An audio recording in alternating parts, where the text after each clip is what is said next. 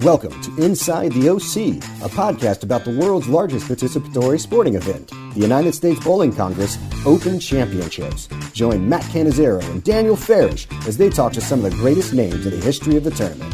The Eagles are ready. Let's take flight. Good afternoon, ladies and gentlemen. Welcome back to Inside the OC, the podcast dedicated entirely to the USBC Open Championships. My name is Matt Cannizzaro, and looking forward to another great episode today here on Bowl TV. Now, I'd like to bring in my host for this afternoon, Daniel Farish. How are you today, sir? Uh, doing well, Matt. The weather here in Kentucky is uh, much better than it was on Tuesday. So uh, a little warmer out. We're enjoying it when we get outside, but we're inside today for uh, today's podcast. All right. Well, today's uh, special guest about that for the first time here uh, on our live broadcast, at least. We'll have two guests to chat with today. Some great stories coming from a terrific family from the Cincinnati area. We've got Steve Fehr and his son Jeff Fehr, and we'll bring them in right now, gentlemen. Uh, Jeff, how are things there in Cincinnati? Going well. It is bright and sunny. The kids are outside playing, so things are uh, things are going well. All right, Steve, how are you today, sir?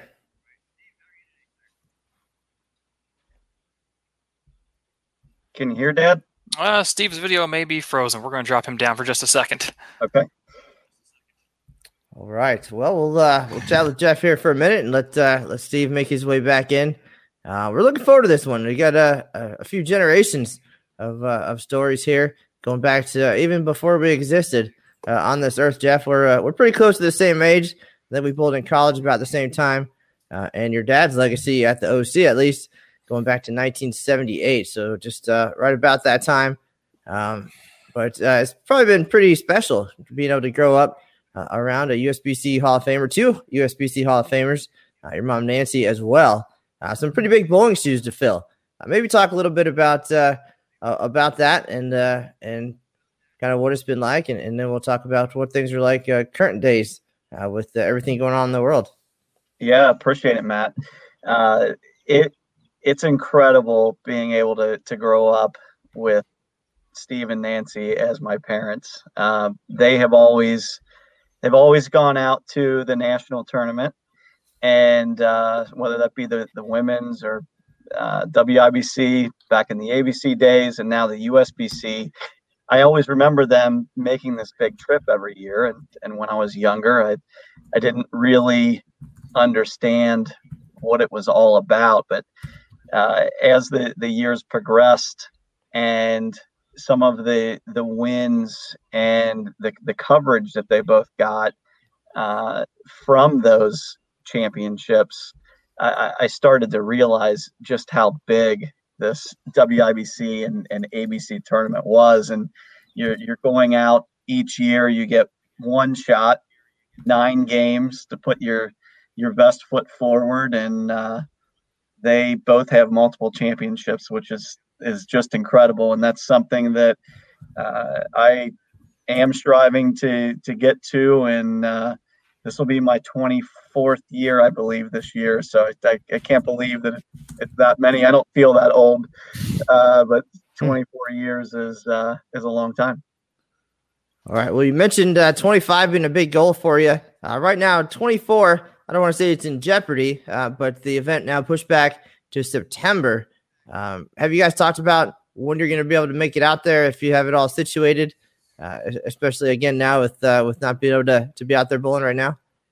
We did, and it, it, we were going to be originally bowling Memorial Day weekend, so it was coming up, and this would be the time that we were really gearing up with our teammates, and text messages would be fast and furious, and uh, some team practice sessions going on. But now we we have decided that we are going to bowl mid November, uh, so November 14th, 15th, uh, which is uh, my dad's birthday, the 14th. Uh, so that'll be that would be awful special to to pop a big team event the the day of his birthday. All right. Well, before we talk about 2020 and beyond, um, again, you're uh, you're right now working from home. You're able to do that. Um, we'll certainly have a chance to talk a lot about your personal bowling career, uh, as well as uh, kind of the direction you've gone. But uh, what are things like right now for you and the family? You mentioned the kids are outside playing. Uh, so it's going to be nice to have that extra quality time, perhaps. Um, but uh, how are things in in Jeff's professional world?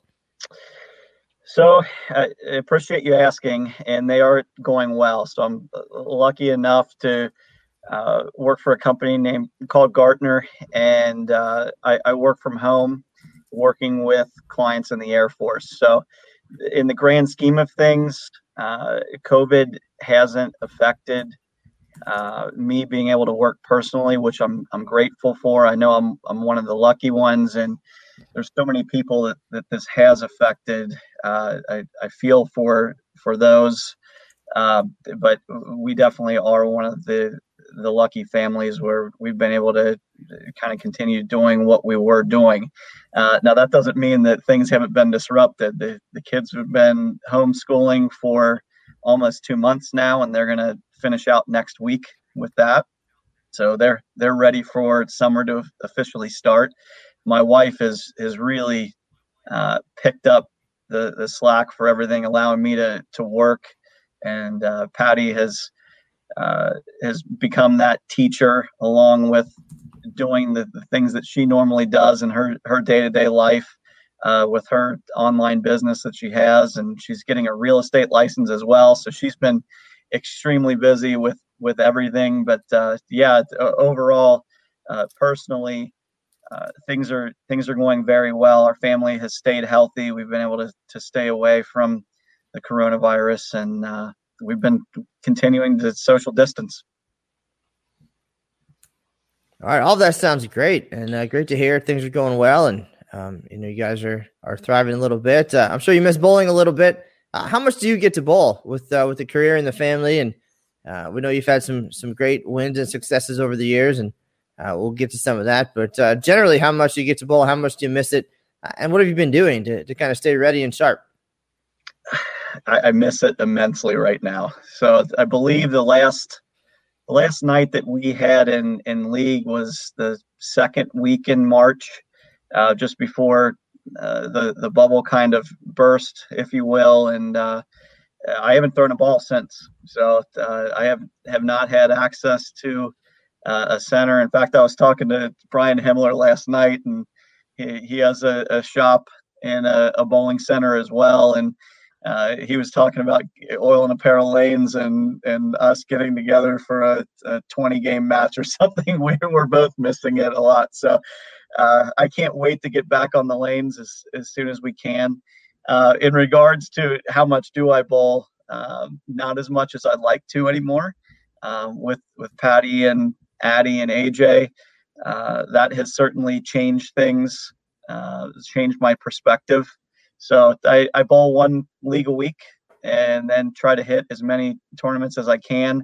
Uh, but there's there's not too many practice sessions uh, other than uh, gearing up for maybe one of the the larger tournaments that I'm going to hit. But it's really just that that league and uh, bowling myself into to form in some of the smaller tournaments, gearing up for the the larger ones.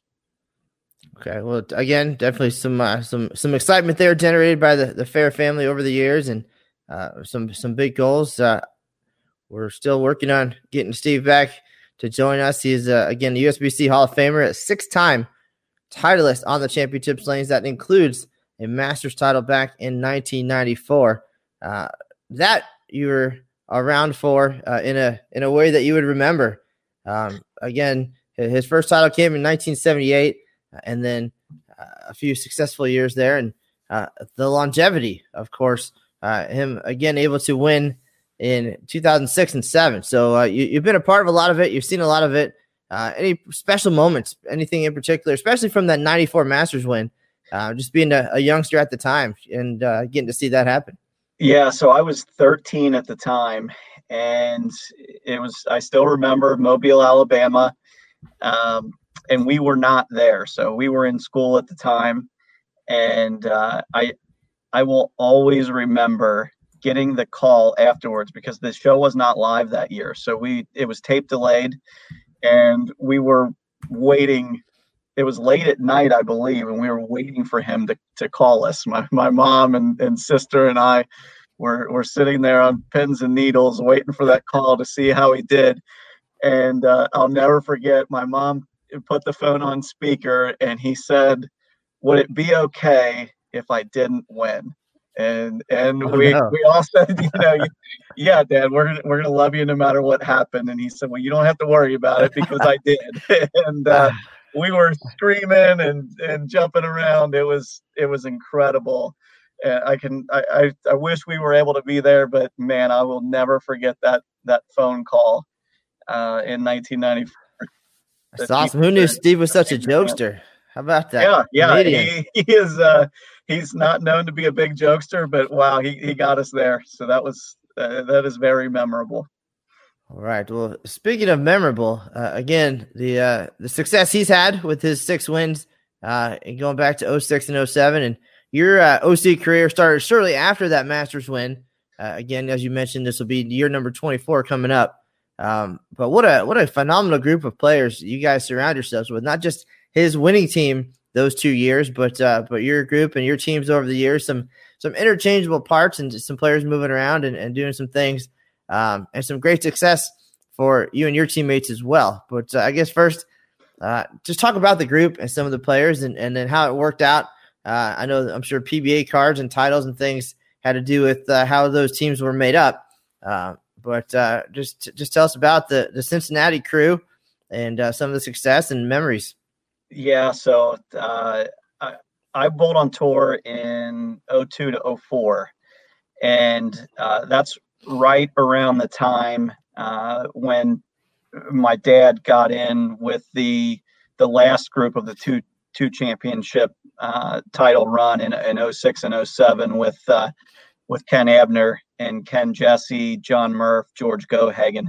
I I want to say that they got together in in uh, the early 2000s, uh, if I'm rem- remembering correctly. But uh, man, it, it was incredible the the two year run that they had in in 06 and 07, and I was I was on the the cross team both of those years, and it, that made it so special uh, seeing them take the lead in team event in 06 and then eventually winning and coming back the, the next year i believe it was corpus christi in 07 and they had a, a solid team event to defend. Um, I don't I don't know where they they maybe ended top 10 or 20 and then they just poured it on in singles. I, I believe Ken Jesse had 790 that year, uh, and I can't remember how much they took the lead by, uh, but that was that 07 back to back years to to win an eagle was uh, was just incredible to, to have a front row seat and, and witness uh, those wins. Um, so yeah, it, it's that contingent was was fun to watch. Okay, and uh, for those just tuning in, we're uh, we're jumping around a little bit here with the Jeff Fehr. Uh, we're trying to get situated with uh, with his dad, Steve Fehr, to get him on to, to talk about a, a great career as well. Uh, right now, we just touched base on uh, the back to back wins, the the last two wins for Steve and his teammates. 2006 was the regular team title in Corpus Christi, Texas. I believe the score was 34 96. And I remember kind of seeing that unfold and uh, what a number that was for sure. And they came back the next year, as Jeff described. Uh, they made a run at team event again, and no team in tournament history has won back to back team titles. Uh, they had the lead and, and were able to stay composed. Uh, and that's something I hope to to hear from Steve about, and, and maybe his role in keeping everybody focused uh, to come back the next day and uh, and make a run at ten thousand for team all events. Did not hold on for the team title, ended up finishing third, but team all events uh, that's the big one. That's 45 games, uh, all the all events totals for the five guys added together. Uh, that's uh, pretty impressive. 10,000 in a year is pretty special. Uh, but to come off of a win and follow it up with another victory, uh, as Jeff described, being on the companion team. Uh, now I know, I imagine growing up, it's it's a dream for you to have the opportunity to to not only bowl with your dad, but to win with him at some point. But sounds like the whole group, the whole team, a big family, um, and maybe a, a, little disappointment not being able to be on the team, but uh, being part of the companion team and being able to contribute and help and and communicate uh, probably was extremely special as well. It, it was Matt, and uh, it, just being in that atmosphere, and it, we really did go look at it like it's it's ten guys uh, helping each other out, and in, in singles and doubles, there's six of us. Uh, so that's the that's the way we look at it, and and I did get to bowl doubles with my dad uh, in that that team all events year. So uh, Ken bowled with uh, John Murph and Ken Jesse bowl with George Gohagen, and I bowl with my dad. And uh, there were some; those were special years to get to compete with him. And we had a, a couple of solid doubles performances. Um, so those those are special memories that I will will never forget. Um, I, I still remember in in Reno. I can't remember which Reno year it was, but um, my dad, since I started uh, competing, he's always wanted me to be able to win a, a title as well and, and, join him and my mom. And uh, remember the conversation of him coming to the group and saying, "Guys, listen, I'm I'm getting up there in age. Uh, I want you guys to have the the best group uh, and, and be able to put your best foot forward uh, and have five great bowlers in their primes to be able to uh, to take you to the next level. And uh, for him to to step down when he still had some good years left in him, but hmm. he knew that there were uh, some other younger pieces that we could put together uh, to to keep the the group uh, moving forward and have runs at titles. Um, that was it was bittersweet, uh, but I just knowing that he wants the best for for us. Um, it, it, was incredible for him to to step down, knowing that he still had some good years left in him, and he's he's still competing at a at a very high level at at 65. Now, personally, um, you've had some some close calls at the OC over the years. Uh, traditionally your group, your team, uh, top 75, top 100 team easy. Uh, and for you individually, uh, pretty similar. Uh, you guys got close in doubles in 2013. You and Ken Abner. Uh, he'd been there, of course, before, and he's a, a solid tour player as well. Um, and I think that was that was the closest. talk about that year and, and that performance, and to to see it and feel it, have it within reach, um, and then just to come up a little bit short, uh, 26 pins short uh, I think was the number. Um, yeah, I'm not mistaken. Yeah, I believe we. Uh, and looking back, it was actually 2012 in Baton Rouge. So it was Matt McNeil and Chuck Vashaw who won that event 1489. You guys had 1462. Yeah, I remember. I remember that vividly as well. Uh, we had a a real chance to to take the lead, and I, I remember following that year. I believe that was the last year uh, that it wasn't fresh oil for every event. And we followed Glenn Allison and his group. And uh, we, we got to watch them compete. And then we, we hit the lanes right after that. And we got out to a, a really strong start. And uh, with, with three frames left, we still had uh, wood left to get around Matt and Chuck and uh, I I did end up striking out for 280. I think I had 750s, and uh, Ken left a, a, couple of two pins uh, on the, the left lane in the, the eighth and tenth frames. Uh, but we definitely had a, a, a real pop at, at, taking the lead, and that was. I still have that watch on display that we got for third place in the in the trophy case, uh, and we, we look forward to, to getting that that title hopefully uh, maybe this year. So Ken and I are still bowling together. Oh, now Aaron Smith has uh, has chimed in from uh, from the home office and said that he actually was on that doubles and single squad in 2012. Uh, he also was uh, part of one of Jeff Riggle's runs at the National Bowling Stadium. Uh, so I think that the goal is to find out when Aaron Smith is bowling and uh, get on that squad, and at least they'll give you a shot at at a watch or if not an eagle. You know what? I love talking to Aaron after we get done with after we get done with bowling. So that's that's always a, a good thing when you uh, when you get to talk with Aaron and you get your, your picture taken. But uh, yeah, we've had a couple of other solid finishes. I know when the, the scores were pretty high in Reno, uh, we had a top 10 in team and we, we shot 3,500 and we bowled the, I think it's the third highest game in, in Open Championships history. Um, and then we had another top 10 in team all events with uh, the year that we had. It was Ken and I and uh, Rob Gottschall, Bill O'Neill, and Derek Ove. So we had a, uh, a, pretty. I've been I've been uh, very fortunate to uh, get to compete with some uh, unbelievable competitors throughout the years. Now, you guys again, uh, solid group, and, and you know uh, Ron Pollard and, and Rick Pollard and those guys involved as well. Uh, Mark Massey, somebody we've talked to, he's had 300 at the Open Championships, and uh, the list the list really goes on and on. Uh, so it's uh, it's just pretty phenomenal. But what is it going to take? you guys obviously have the experience and the talent, and um, how do you get those pieces just to fall into place for you one one time?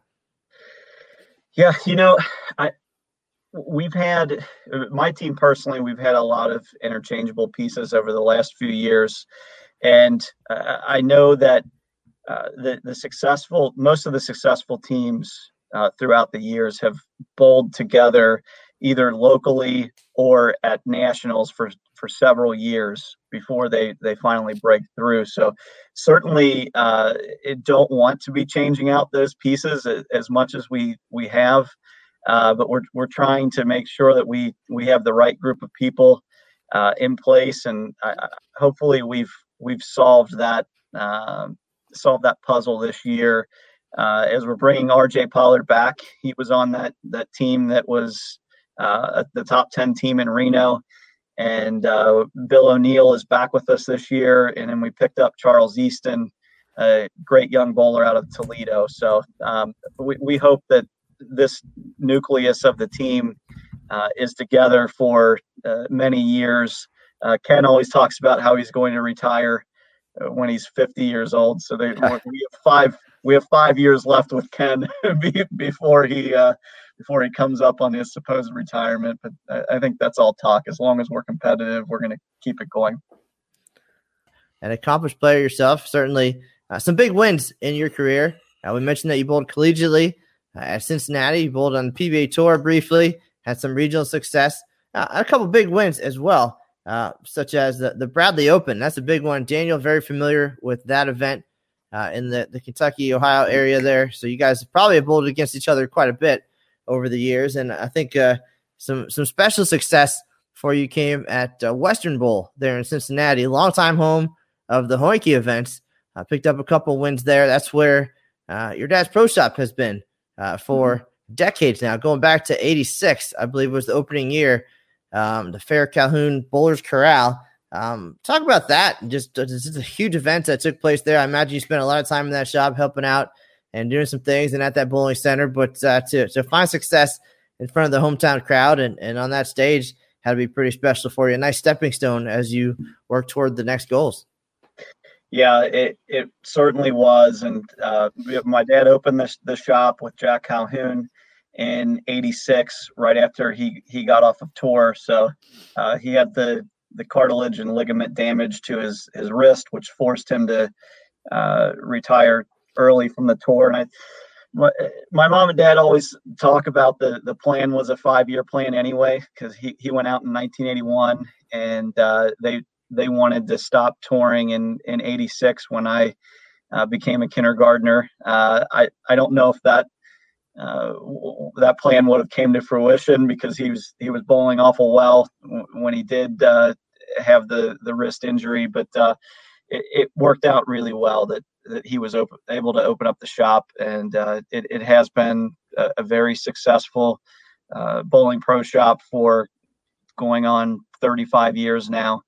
And uh, I, I, will always remember being able to uh, get off of school, my grandpa picking me up and, and bringing my sister and I down to the, the bowling center, and we would be able to, to practice, and that's where Dad was working, and uh, it, it's certainly special times, and we we definitely grew up in, in that setting.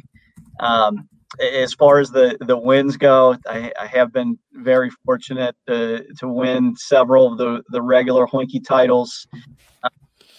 I, I, did win the the Hoinke Scratch Classic. It was called. That was uh, the year after the the Super Hoinke kind of disbanded. Um, that was in 0, 08 or 09, I believe. Um, eh, but that was that was a great thrill to be able to win in front of the the hometown. I remember uh, bowling John Nolan, former Masters champion in the in the title match.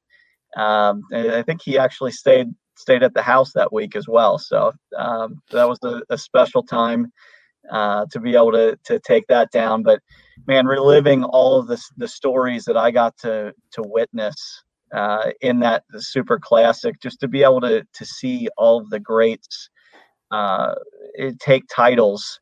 Uh, you had Mike Newman winning and, and Rudy Kasimakis winning and and Mika, um, Roberto Silva. There were so many people that went on to uh, to bowl uh, professionally that that won that tournament, and then you have the all of the the high stakes matches, the action bowling at night. Uh, it was just it was an incredible time to to grow up to be able to to watch uh, watch that action and uh, help me learn the way people compose themselves and and carried themselves during uh, crucial moments and and I'll never remember. I'll never forget uh, my dad winning in in 2000 mm-hmm. the Super Hoinke. So uh, he was bowling Tommy Humphreys from New York, and uh, he needed a double in the tenth, and they were both just Green Bay Packers. Uh, it was it was unbelievable. We were sitting in the stands, and we we just jumped up and gave him a huge hug when he got that second one. It was it was an incredible moment again that we got to witness. Now, with that said, um, you know you have the you have the lineage, of course, uh, mom and dad Hall of Famers. Uh, your sister Stacy Bowles as well, mm-hmm. um, and uh, just to live through some of those moments and the stories, and you know many of us have only heard the tales of Western Bowl and and the other Mega Buck events, um, but uh, you've chosen a different path uh, in your career when um, it it could have been it could have been bowling, and certainly that would have motivated uh, many folks talk about that decision and uh, and and just taking a different path when uh, when bowling could have been it for you as well. Yeah. Um, so I I did uh, when I after I I actually took a break from college and uh, got my card in 2002 and uh, bowled the tour for for two years from 02 the 02 03 season 03 04 season and uh, at the end of the 0304 season, that's when they went to the exempt tour. And uh, I did bowl tour trials to, to try to get back out there the, the uh, before the following year and, and didn't make it. And um, I just, I thought I was ready, but I just wasn't. Those guys out there are so good.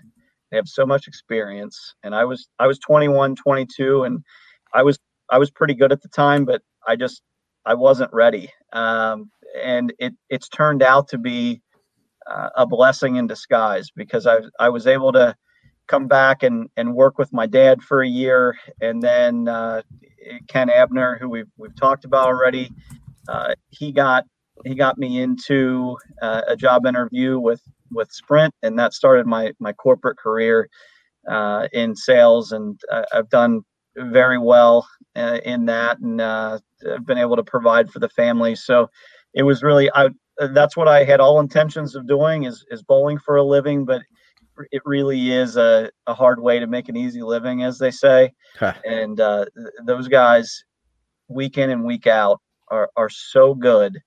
Um, you just it's it's hard to imagine unless you get to to compete against them week in and week out, which I was fortunate enough to do for a couple of years. But um, I miss the guys. I miss the camaraderie. Uh, but I'm I'm happy doing my my day job and being able to moonlight on the weekends and uh, be able to have a little bit of uh, fun on the weekends, a little bit of supplemental income sure. throughout the years that way. So it's it's all worked out. You know, Jeff, I'll tell you when I uh, first came out of college back in 2009. I thought there was a clear divide between you know guys who were on tour and guys who weren't. I thought it was a, a clear divide between the amateur players who don't go out there and the guys who are out there full time. And then I started bowling some stuff in our region, uh, and I met guys like you, Dan Higgins, Brandon Novak, and I learned pretty quickly that there were guys like me who were amateurs who were pretty good, and then there were guys like you who were a step above that weren't out on tour full time. Not that you couldn't be, but just you you chose not to take that path. but you were better than the weekend warriors guys like myself or some of the people here in the city of Louisville. And uh, bowling against you guys at, places like the Hoinke or up at Western, anything up in the Ohio area, Kentucky Opens, the Bradley Open, which you've won as we talked about. You know, bowling against you guys has shown me that I needed to get better if I wanted to compete at just this level.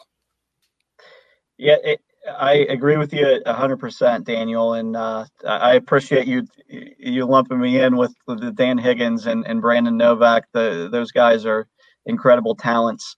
Um, there definitely is a, a, clear, a clear divide, and there there still is a, a clear divide.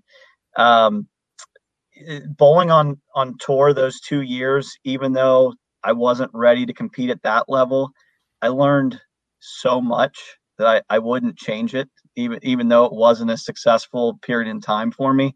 Uh-huh. It it was successful in the fact that it uh, it taught me so many things to be able to prepare me for uh, the future things that I was going to I- embark on. Um, I'm a firm believer that you learn a, lot more in the defeats than you do in the wins. Uh-huh. And uh, there were a lot of defeats during, the, during those two years. Uh, the, those experiences uh, you've taken and, and learned from them, and and that's what uh, allowed me to compete at a higher level in those those larger um, regional and, and really national type amateur tournaments that are just a, a step below that uh, full time PBA tour. Well, and I want to ask a question about your two years on tour, and I don't want to put you on the spot, so I'm going to give you some time to think about this answer. The question is you said that despite the fact it wasn't as successful as you might have liked it to be, you still learned a lot. I was going to ask you, you know, what you learned out there. I'll give you a couple of seconds to think about that, but it's interesting that you give the two year number that you were out there because when we were uh, broadcasting the U.S. Open, uh, from Sun Valley Lanes in Nebraska back in February. A lot of guys that I had in the booth, whether it was Matt Ogle, uh, Stu Williams, Osku, uh, I had a couple conversations with Sean Rash outside the booth, and we kind of talked about uh, guys that are new on tour. Matt himself has only been out there just under two years now, full time, and a lot of the guys told me you can't go out on tour for six months or bowl one World Series or bowl one stretch of majors in a month and a half and decide based on how those outcomes are if you're you can make it on tour or not. The number all those guys gave me was you really got to plan 18 to 24 months of traveling of expenses of your life to see if you can make it out there or not. So the fact that they told me that in 2020 and you're telling me that you gave it a shot, you know, 15 years ago, over 15 years ago for 2 years, that number is still uh, you know, the the bar. So in those 2 years, what did you learn that helped you uh, become a better player at at this level. Yeah, and it, it's absolutely still relevant. I, I agree 100% with those guys, and I probably would have continued to bowl had um, the tour not gone to the ex- exempt format. Uh, but the the two biggest things that really elevated in my games were the mental aspect and then the versatility aspect. Uh, the guys that are at the, the top of the list year in and year out can play anywhere on the lane. Uh, they can they can play outside of five. Uh, they can play sixth arrow. When I went on tour, I was more of a power player at the time. I, I wasn't a Robert Smith, but uh, it definitely was uh, on the the higher end, and uh, I really needed to uh, work on that straighter game, and, and that's what's that's what really raised the bar for me after I came back is uh, continuing to work on that, and, and, that's what's allowed me to be more successful since those tour days. Uh-huh. Is being able to to work on that that straighter game while while still incorporating the power into it, and I, I think that's now my A game. So I, I like being able to play a little bit straighter now. I'm almost 40, so I'm getting to that point where uh, that that angle that entry angle from uh, a, a, little bit further right is is uh, more conducive to, to, higher scores than being able to play fourth, fifth arrow. How much you know? You said you when you were younger, you were a power player. Now that you're a little bit older, uh, as we all are from 15 years ago, you you play the lanes a little straighter. How much of your father's game did you take? And put into your game or how much you know did your did steve kind of coach you or or help you and how much of his game did he incorporate into yours or are you two completely different players Yeah, we're well because of the the injuries that he had.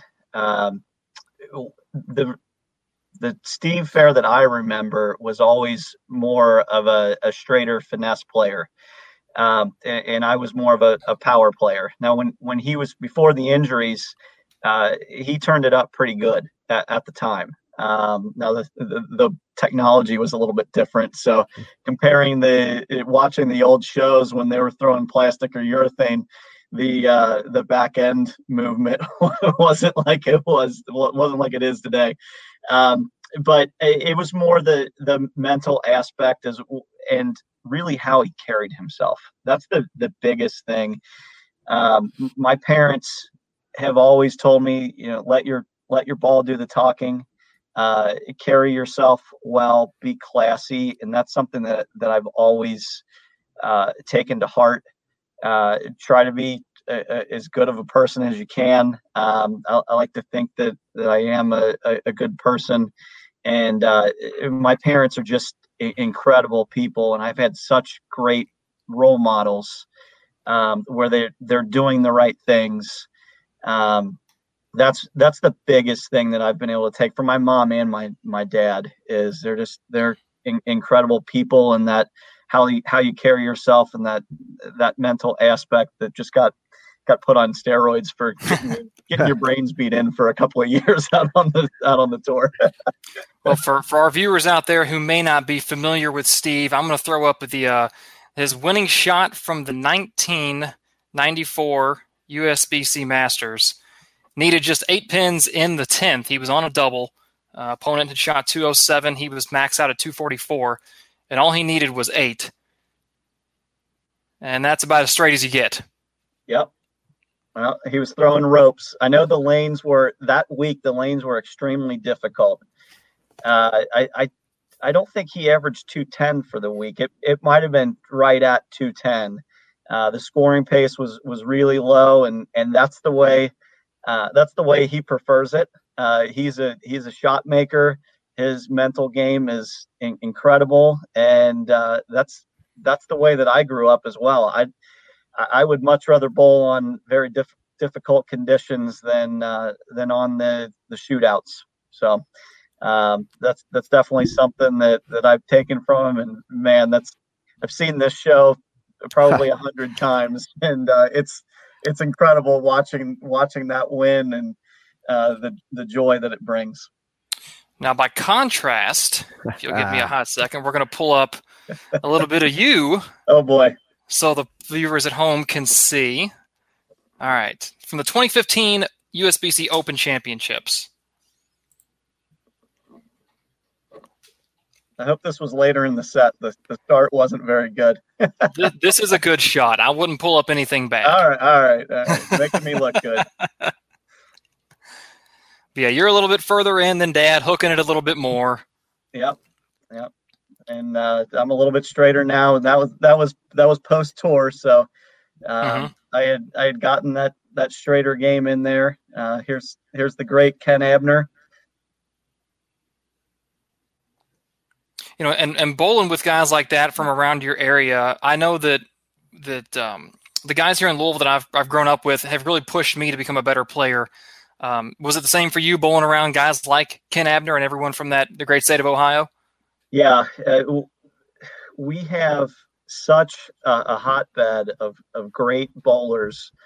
Um, you've got the Don Scudders of the world and the the Pollards, um, and my parents, and the the rich history of Cincinnati bowling is just incredible, and uh, everyone's always there to to help if you you want it all you have to do is ask. Sometimes you get some feedback that you didn't ask for.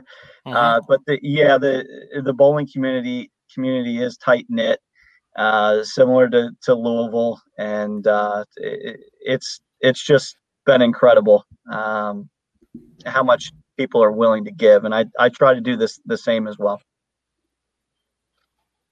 Now, Jeff, you mentioned you know you enjoy the, the challenging conditions and having to make the shots and uh, for your 23 years at the Open Championships, uh, you're averaging just under 210. Uh, so you're just shy of being on the top 50 on the lifetime average list for bowlers with 20 years or more. Uh, and this event goes back to 1901. That's a pretty phenomenal uh, number and an accomplishment to be just outside that. Um, talk about your career at the OC and, and of course, different conditions every year. Sometimes uh, a little bit higher scoring, sometimes like the what we just saw in uh, in El Paso, a little bit more challenging. Uh, mm-hmm. but uh, almost 210 for 23 years. Uh, that's a ton of games and uh, even just mentally a, a, challenge as well. Yeah, it, it is, and that's every year. So that's that's my major now. So the the Open Championships is the the one uh, tournament every year that I am gearing up for, and and there are practice sessions that happen before that. There's strategy sessions that happen. You know, I take out six bowling balls every year. So you got your spare ball and five others. So you're trying to to pick which five you're taking, and that's that's very important. But uh, yeah, the the 210 that's definitely something that I've been striving to to get above that mark. Uh, I think I'm still behind my dad. Uh, I believe he's still at 213 or so, and the lanes when back in the the 70s when he first started, they were a little more difficult than uh, than they were for for several years in the in the 90s. But uh, yeah, it's uh, the the first five years that I bowled. I, if you look at that that sheet, they they weren't too good. Uh, so there were there were definitely some some learning curves to to happen there, and that was when I was still young and, and pretty raw. I, I started bowling when I was 15, so uh, in in high school, getting to take a few days off of school to, to go out and, and compete. Uh, but they they weren't great years those first few, and again, it just it takes time when you're when you're bowling on uh, more difficult patterns that you're you're going to see at the the Open Championships. Um, but once you once you get there and you're able to, to learn a little bit more from the uh, the people that you're going with and and see the transitions that happen on the lanes, um, they're not the same, but you see similar things that happen. You can draw on those past uh, what's happened in the past and re- reflect upon that and, and bring those things forward to make yourself more successful. So yeah, that's uh, 210 is is that uh, that next hurdle that I'm trying to get over. Well, you are at uh, you're at 209.8, and your dad is actually at 208.7. Oh, did he? He dropped below me. He had a he had a couple of tough years in there, so I I finally uh, I finally got past him. But he's he has a few more games in from some from some lean years where they were really difficult.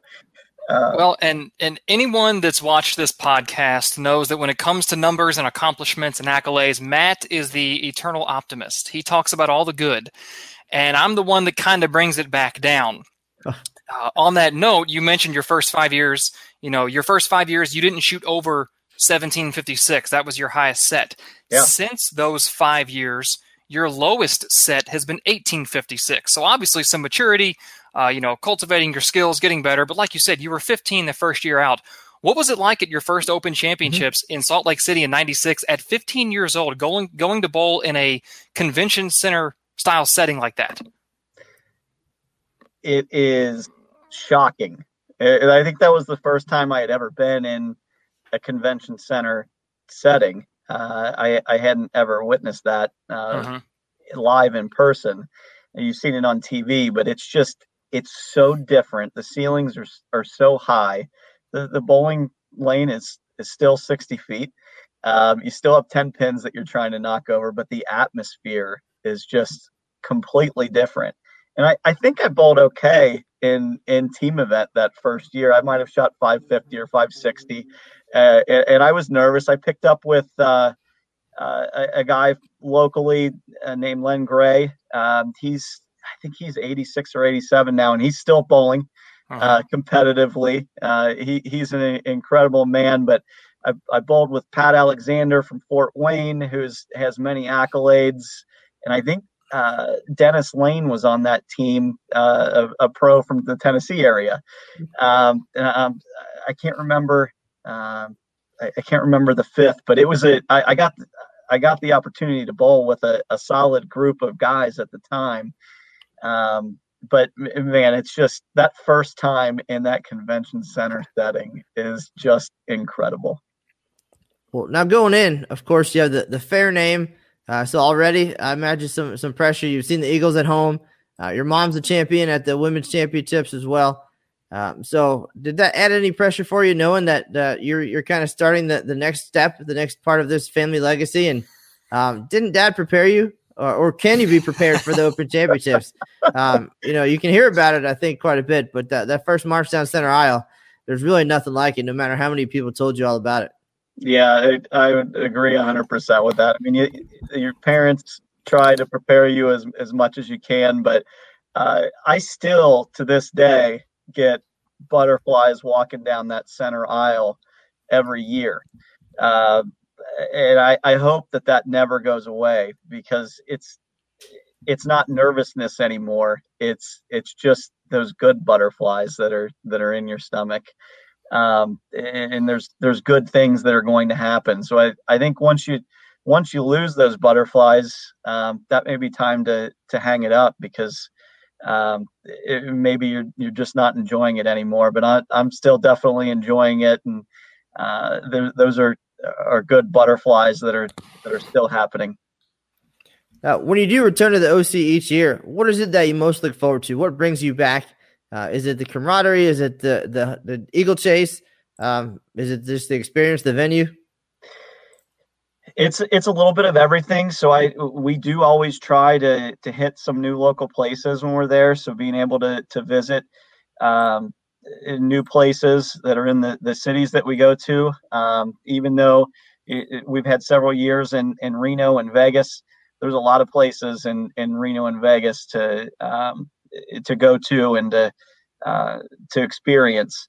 Um, I I always look forward to seeing the the people at the Open Championships. So the the employees that are there year in and year out, you get to you get to know those people and uh, they get to know you and you you recognize them and, um, and not just not just you all uh, in, in the media, but the the volunteers uh, out on out on the lanes as well that, that do it year in and, and year out uh, it, it, makes it special. Um, and then the camaraderie. Uh, so I don't get to see Bill O'Neill uh, very often anymore. He's he's out doing his thing as uh, one of the top few bowlers in the world. Uh, so getting to spend a few days with with guys like him and, and Charles Easton, even though we're we're four hours away, I don't get to see him that often. Um, luckily, I do get to see Ken and and RJ uh, a, a, fair amount, but uh, we still don't get to compete with each other, uh, but maybe a, a, handful of times every year in, in the tournament setting. So uh, maybe five to ten times a year. So um, it's it's just it's always a special experience going out and trying to do put your best foot forward for those nine games because you you just get one shot. There's no reentries. Um, you, you try to take as much information as you can, uh, gather from the people that have gone. Uh, maybe you all are posting a, a, few snippets of people taking the lead, and you're trying to see where those people are playing. Maybe get a, a read on what bowling balls they were using. But uh, yeah, it's it's certainly a, a, special time every year, and uh, something that I've been teaching my kids because they're they're both bowling as well after school. Right. So um, telling them how important it is and uh, going back and looking at the Eagles that uh, my mom and dad have. Um, I think my mom has three WIBC titles. So um, it, it's certainly some incredible history. Now, you, you've seen a lot, you've experienced a lot, of course, some close calls for you personally. Um, do you have a favorite moment from your Open Championships career, or even in uh, same similar question? Uh, do you have a favorite host city? I'll hit the host city first. Um, I know that there has been, um, it's not always positive talk about Reno, but I really love bowling at the stadium. And once you get to Reno, uh, everything's right there for you. So all the hotels are there. You have as much food as you want there. Uh, there's gambling if you like that. You can walk right across the street for the the bowling. Uh, I just I think it's a it's a great setting, and I always do enjoy going to to Reno. Um, and we have had some some really good moments there as well. Um, as far as a the most special moment, I would say it's it's watching uh, my dad's teams win those back to back years. Um, for me personally, competing, it goes back to the the third place in uh, in doubles with with Ken was the the highlight there. Being able to to see see my name on the the leaderboard, um, that's a, a special moment. We still have that picture hanging up in my my dad's pro shop. Uh, so never never forget that. That's that's my best OC moment. Hopefully to be uh, subsumed this year or next uh, with the title. So, c- correct me if I'm wrong. I'm doing my math here. Uh, you weren't alive for Steve's 78 or 80 uh, Eagles, and in 82, you were just a baby. Correct. So, we talked about the 94 Masters title, but in 2002, a record was set at the OC that still stands, and that was the most 300 games ever bowled at the event with 64. And your dad had a chance to get the 65th, what would have been the 65th one. And I've got to, I would have asked him about this, but he's not here. Yeah. I'm going to ask you um, here's a photo of you guys after your dad had 298. So in the highest scoring or most honor scores in an OC event ever in Billings, how did he manage to get eight on the fill ball? Do you remember? I remember it vividly, and uh, I'm sure that he remembers it too. Uh, he left an eight ten. oh my! so, thanks a lot for for bringing that up. Uh, he, he, definitely he hit the pocket, uh, but it it was uh, not going through the pins the right way on that shot. So yeah, oh. he, he he ate ten, but uh, th- that was a that was a certainly a fun time. I think that was my highest all events that year, uh, maybe 2050 or so. That was Billings, right? Oh, yes, yeah. that was Billings. Yeah. Well, now last last show we had on Mike Nape, who uh, who's like the fry daddy. I could imagine what yeah. uh, what his reaction would have been on, yeah, uh, on that final shot for sure. You know, I'm I'm sure that the, there were some bad words going through his head, but he is he's one that uh, those words don't normally come out of his mouth. Uh, so uh, I'm sure maybe behind closed doors he might have had a few choice words for eight ten, but uh, yeah, it uh, that's that's a moment that I'll I'll never forget as well. So yeah, vividly remember that one. Well, now speaking of some kind words, we'll take a look at our chat here real quick. Adam Barta checked in earlier uh, and said that you guys are an awesome family and uh, nothing but class, as you just described. Of course, your dad's behavior in that moment that we can look back on and laugh right now. Uh, and while we're scrolling through the chat as well, a question from Collier. Uh, we just talked about your, your favorite OC memories, uh, but you mentioned earlier being kind of a weekend warrior and uh, getting out there every once in a while. Uh, do you have a, a coolest win or memory in bowling in general? Yeah, you know that the Bradley that you had mentioned, Daniel, that was a, a really special win. I had been bowling that tournament since I was 15 as well, so I had – uh, you know 12 years under my belt at, at that uh, tournament, and they're they're so difficult every year, and the lanes were so slick, and I I miss East I miss Eastland lanes. I do uh, too. Uh, I, I I so miss. It's just it's not the the the same for me because that that surface was so tight, and you just you knew that when you go down there, if you averaged 205 it was going to be a really good year. You and, were making uh, money easily. You were yeah, making you money. were making money, and, and I had a I had a run where I, I made the top eight, I think four years in a row, and uh, the, the year that I I finally uh, finally took the title, I bowled Mark Massey in the uh-huh. top four, I believe, and uh, his his Hall of Fame speech in the, City Hall of Fame.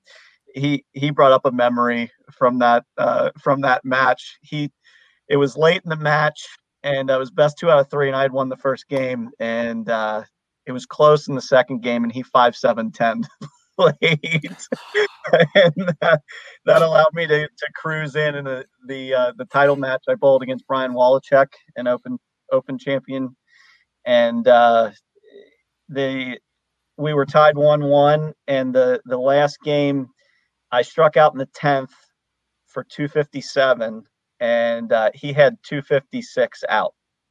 So I, I, shut him out by a pin. So I'll always remember that throwing. I think I threw the last six or seven. Uh, that was that was really special. And then we'll never forget the run that I made in the 2001 Super Bowl high roller uh, when I was I was 19 or 20 at the time, and uh, finished second to Jason Williams, and uh, never will never forget being able to bowl for a hundred thousand dollars. That was a an incredible experience, and uh, I shot 229 and came up seven pins short. So uh, he had the he had the mark in the tenth, and he left a two pin and and converted it. So um, that was one that y- you'll never forget, and that was definitely the biggest uh, monetary win uh, that I that I took down for the. But that was the second place finish. So well, some, I, I will. Uh, I will certainly echo your sentiments about uh, all of us who bowled at Bradley uh, miss Eastland. No offense to the Carter family at Ken Bowl yep. here in Louisville; they do a great job hosting the event. But Eastland, that lane surface just made that that oil pattern that Jason Utchwald puts out uh, ten times tougher than what it probably should have been. Yep. And uh, I will tell you, you you won in 2009. That was the last year that I did not bowl the event. I've bowled the event every year since 2010, so maybe I should take a year off and and put you back in the winner circle. I appreciate that. I don't I don't know these. Uh, the, a lot of the, the tour guys are, are coming to the event now, and uh, I, I think my my window is is closing to, to win that one. So um, it, it's definitely the field has uh, not that it wasn't strong in the past, but it, it has definitely elevated these past couple of years with the with the event coinciding with some of the the tour stops and uh, which is it's good for the the tournament. But uh, yeah, it's uh, it's certainly a, a special win and still have that that trophy prominently displayed in the in the bar area. I don't I don't blame you one bit. Yeah. All right, well, uh, well, Jeff, we're gonna get ready to, to wrap things up here. It's certainly been uh, great hearing some stories, but before we go, uh, we'll see if anybody has any final questions in the chat. Uh, Daniel, any final questions or thoughts uh, for today? Of course, we're we're sorry, we're disappointed. Uh, we didn't get a chance to chat with Steve, uh, but uh, that's the technology for you. Yeah, I wish I could have if the social distancing wasn't in place, I would have been sitting right next to him, and it would have been a, a heck of a lot easier. Um, so I, I, tried to be IT support for him, and, and couldn't couldn't get it going. So maybe we will uh, get him back on with you guys soon uh, when I can help them, and uh, I think he would be a a great interview for you all uh, to talk about his past experiences because he certainly has a heck of a lot more to talk about in regards to the OC than I do. Well, certainly to recap some of his uh, success over the years, uh, we mentioned 1978 Classic Doubles, 1980 regular all events, uh, and that earned him a chance to represent Team USA. Uh, internationally, they went to uh, to Canada for what now is the Pan Am Bowling Adult Championships, picked up a couple gold medals there, silver medal as well. That had to be incredibly special. Uh, and then Jeff Fehr came along, and then that was followed by 1982 a regular team title then the Masters title, we saw that just a few minutes ago. Uh, and then back to back wins in 06 and 07. And now it's a trivia question. Uh, when people ask uh, the most time between first and most recent titles, uh, first man to come to mind is Steve Fehr, 1978 and 2007. And a couple other guys in, in the window there, but uh, that's phenomenal. And he still got it too. Uh, he did miss a couple years, I believe, here recently. Um, and we were going to ask him about that, but came back in 2019 and had a solid performance um, in, in the team event, especially. Um, he still got it, Jeff. You get to see him often. Um, you know, are, are we going to see some uh, some more runs out of out of Steve and company? I I hope so. So he he did get he took a couple of years off, uh, and he got asked by Mark Massey and, uh, and his group. Um, Pat Dombrowski, Rick McCormick, and and Eric Abner, Ken's son. Um, so when they asked, he said, "Well, absolutely. I, have got a good group of guys to go out with," and and I think he he gave them 6:30 last year, um, and they they made a run. I I think they finished top 10, um, and he had a he had a tough last game. I think he bowled 180, and he was not happy after that got done. So the the the fire is still there and uh, I, I, believe that you will see a, a, couple of more highlights out of him be, before all is said and done. He's he's going to be 66 in November, uh, and so maybe on his 66th birthday, you'll see something special out of him this year. Hopefully, right, one other there's a lot he's accomplished in his career. In uh, 1993, uh, he was the at the time the youngest player inducted into the USBC Hall of Fame. Uh, he won the Masters after being inducted, which is uh, which was the first time that's ever happened. And then when your mom was put into the USBC Hall of Fame in 2006, uh, only the third husband and wife duo to go in there. Um, and he just keeps adding to it. Uh, and you mentioned being 66 right around the corner. Um, and now I think uh, the next thing is perhaps to uh, to add a doubles title, uh, father and son. How's that sound to you? That would be awesome. Uh, I, I am bowling with Ken, so I don't think that that's that's in the cards for right now. Um, but uh, that would be in, incredible, and that's something that we talked about every year. I got to bowl with him, bowl doubles with him for a, a few years uh, before we shook things up. Uh, but it, it, was always special, and that's something that we always talked about. Is I'd I'd love to get that first title with with him in doubles and get him a a fifth, sixth, seventh, whenever it was at the time. Um, so uh, yeah, that's we we've won doubles in city tournament before, so that was uh, certainly special. So we've we've had that moment just on a little bit smaller stage, and uh, it, it really is when you can do it with family. Um, it, it's just incredible. Yeah, you guys are close knit, of course. I'll, I'll live in the, the, general vicinity there. Spend a lot of mm-hmm. time uh, at the shop at Western Bowl, at just spending time together. Um, these last few weeks, uh, having to be separated, um, how has that been? And, and, and have you guys kept in touch? Have there been long distance visits, drive bys? Uh, what have you done to, to keep that family closeness going? Yeah, there it, has been tough because we do see each other a, lot, being so close. I mean, I'm 20 minutes from my parents, 10 minutes from my sister. Uh, we've definitely had some uh, a lot of FaceTime calls with the kids. Uh, we have uh, we've had some drive bys with uh, we we had birthdays for my son. Um, my birthday and my wife's birthday happened in April.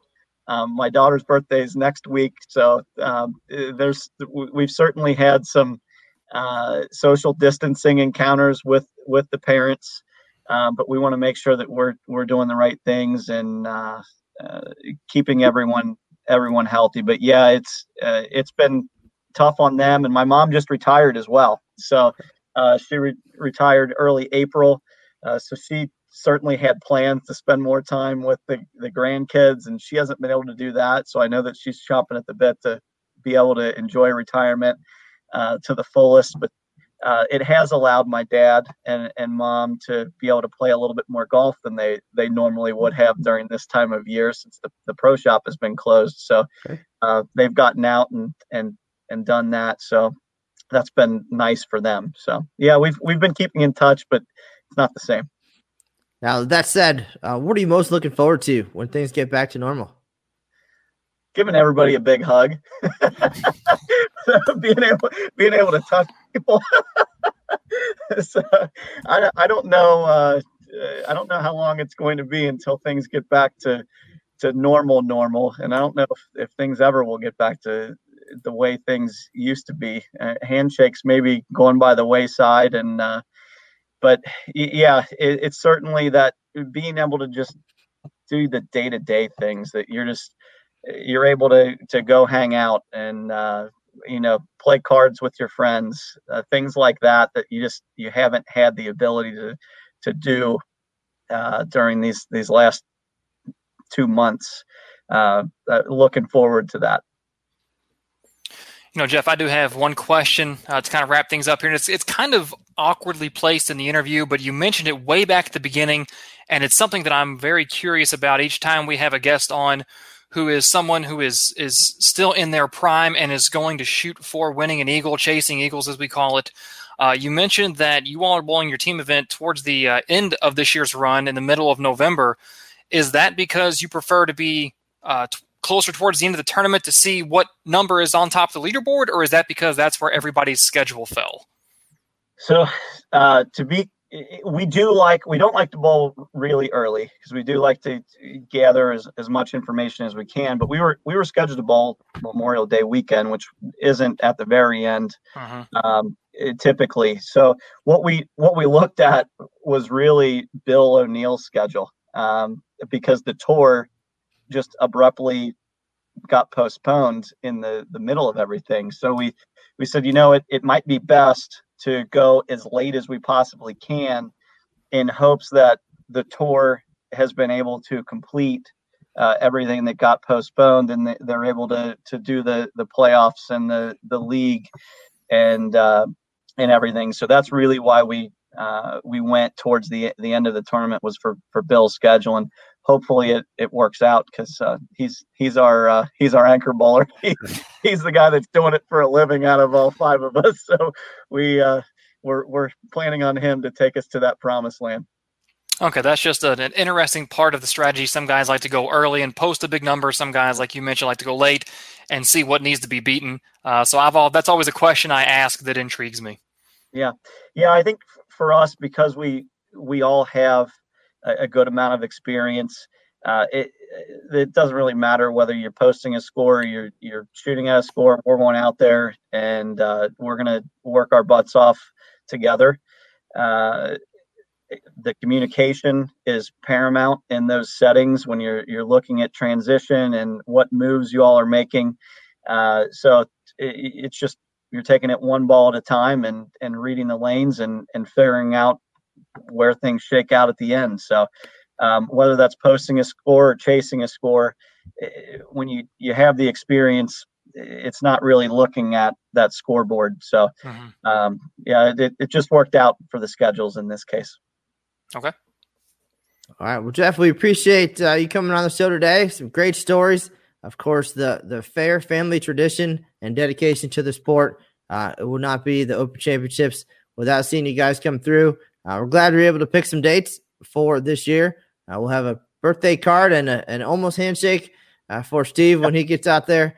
Uh, so we look forward to, to seeing all you guys. We hope everybody stays well and you guys get out there on the golf course together again yep. very soon. Uh, for all those folks at home for joining us, thank you very much. We appreciate it. We'll be here with the Inside the OC podcast every Tuesday and Thursday live at 2 p.m. Eastern. And then the rest of the week, we've got the PWBA podcast on Mondays and Wednesdays and the Sport of Bowling Show on Fridays. And you can find all of that on Bowl TV. Again, we appreciate the support. Daniel, thank you for your hard work today as well. And folks, you know the drill. That is the news for now. See you on the lane.